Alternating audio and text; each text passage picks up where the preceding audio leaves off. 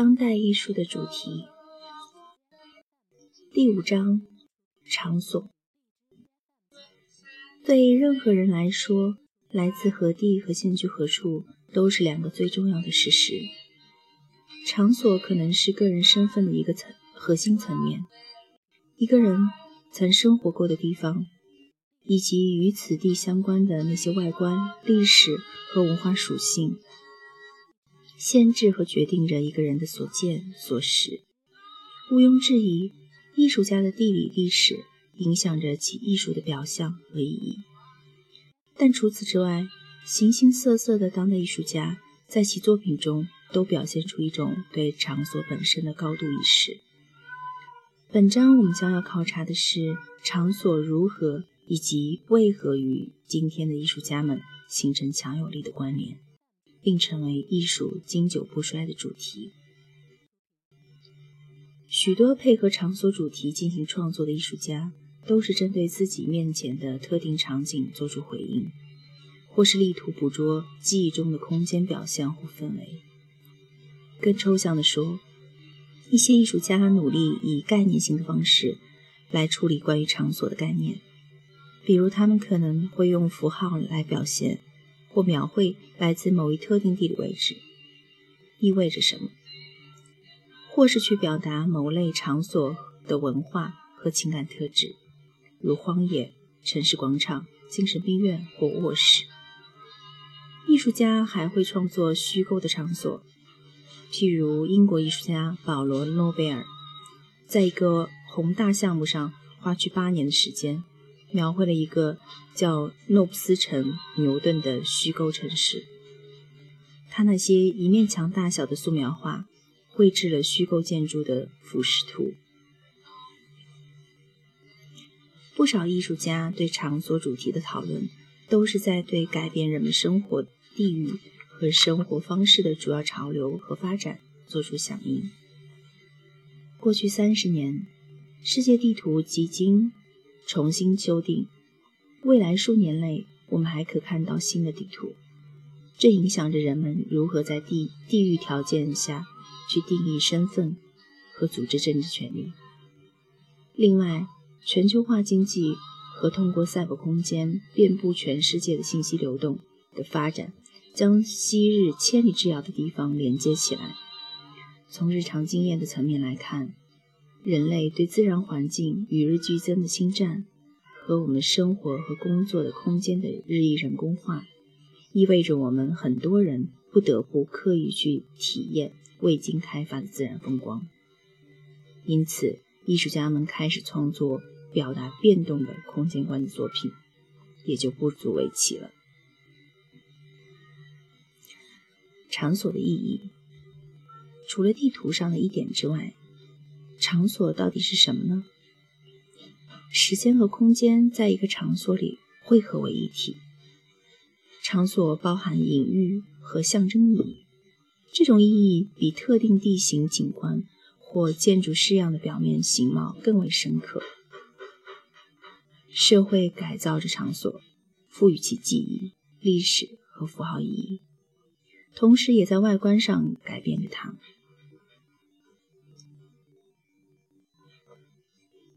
通过文化透视镜可以看到，场所是一种人类行为的背景，是浸透着某种精神的环境。场所代表和影射了其居住者和其他人的观点和视角。土著部落终日穿梭其间的一片森林，和一对游客乘乘船漂流而过的森林，在心理感受上大不相同。场所。既有广为人知的特定意义，也有隐含意义。只有和这个地方有密切关系的人才知晓。场所主题和时间主题，尤其是记忆和历史这类次主题彼此交叉。场所既是一个事件，也是有形材料的集合，因为场所必然会经历变化，不然这种变化。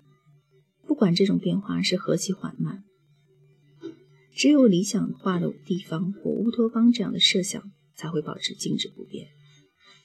当事件在某一展开时，就将历史意义灌注到这个地点。一个地方的意义，可能是由发生在那儿的事件赋予的。一个场所也可能承载着多个历史事件。饱含历史意义的地方，也许会成为一个国家身份认同和集体记忆的一部分。以场所的最后这一层面为创作主题的艺术家之一，就是德国画家安塞姆·基辅。自二十年二十世纪八十年代以来，基辅创造、创作并大量展出了系列油画作品，以唤起人们对德国纷乱纠结的过去的注意。这些画作表现了烧焦的大地和洞穴般房间，屋内的焚尸焚尸炉熊熊燃烧。生于前捷克斯洛伐克的艺术家马格莱。马格达莱娜·耶特洛瓦是另一位参照德国历史来审视场所和时间之间联系的艺术家。叶特罗瓦的摄影创作计划《大西洋之墙》考察了二战期间纳粹沿大西洋海岸自挪威至西班牙修建大型混凝土掩体，经过五十年海潮的强劲冲刷后，早已沦为摇摇欲坠的废墟。在拍摄前，他用激光把法国哲学家保罗·维西留的维西流的一本书里的文字投射在掩体结构上。这本书概括了维西流对大象之墙防御工事和军事技术史和空间的意义，以及战时如何运用图像和信息来影响认知力等问题的观点。通过创造一个场所的过去身份和现在身份之间的严重脱节，来自加利福尼亚的艺术家弗利兹·海格让参加2008年惠特尼双年展的观众们意识到，如今纽约这片价值连城的土地曾是一片荒地，是动物的家园。海格把博物馆的庭院改造为动物庄园。这件装装置作品由十二种本地动物物种的栖息地组组成，包括海狸窝和鹰巢。这些栖息地曾因人类的定居而被迫迁移。本章我们主要对那些审视场所的政治、社会、文化、哲学、诗学和心理内涵的当代艺术家们加以讨论。研究场所的自然特征和认知意义，要引入多门课。多门学科，包括历史、地理、制图学、地质学、人类学、文学、建筑和戏剧。视觉艺术家们从所有这些学科里吸收了各种见解、信息和理论，并且随着他们对场所这一主题的继续探索，还会更多的吸纳借鉴。然而，在我们开始考察当代艺术中的场所之前，有必要思考一下，我们在日常话语中如何使用“场所”这个词。场所是一个位置，一个场所可以像非洲那么大，也可以只有衣橱那么小。一个场所既是真实的，也是虚构的，它可以是可能性、假设性和幻想中的一个地方，有可能发生某某事的某地。如今。场所可以是个子虚乌有的地方，可能只存在于赛博空间里。人们就像他们阐释其他文化图像、物品或文本那样去解读场所。场所具有一种感知和认知的功能。所有社会里的人都就场所提出类似的问题。那些特征限定了一个场所。哪些特征限定了一个场所呢？我们在哪里？谁属于这里？这些问题涉及描述、方向、身份和所有权的问题。定位能力对人类生存至关重要。游牧部落和定居于特定地域的历史悠久的文文明社会一样。必须去关心辨识地理位置的问题。时髦用语和修辞手法都间接表明了我们的世界观在何种程度上充满了场所的概念。比如，我们常会注意到人们说某事 took place 发生了，这种说法暴露了我们一个基本的假设：某事一定发生在某地。同样，当我们说某事 in place，适得其所，各就其位，或 out out of place，格格不入，不得其所时，暗示着拥有确定的位置是有价值且正常的。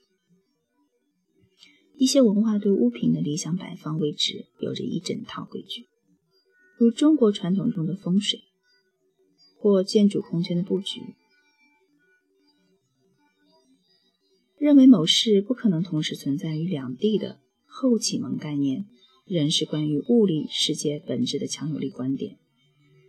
尽管现在量子力学中的光量子定位向这种假设提出提出了挑战。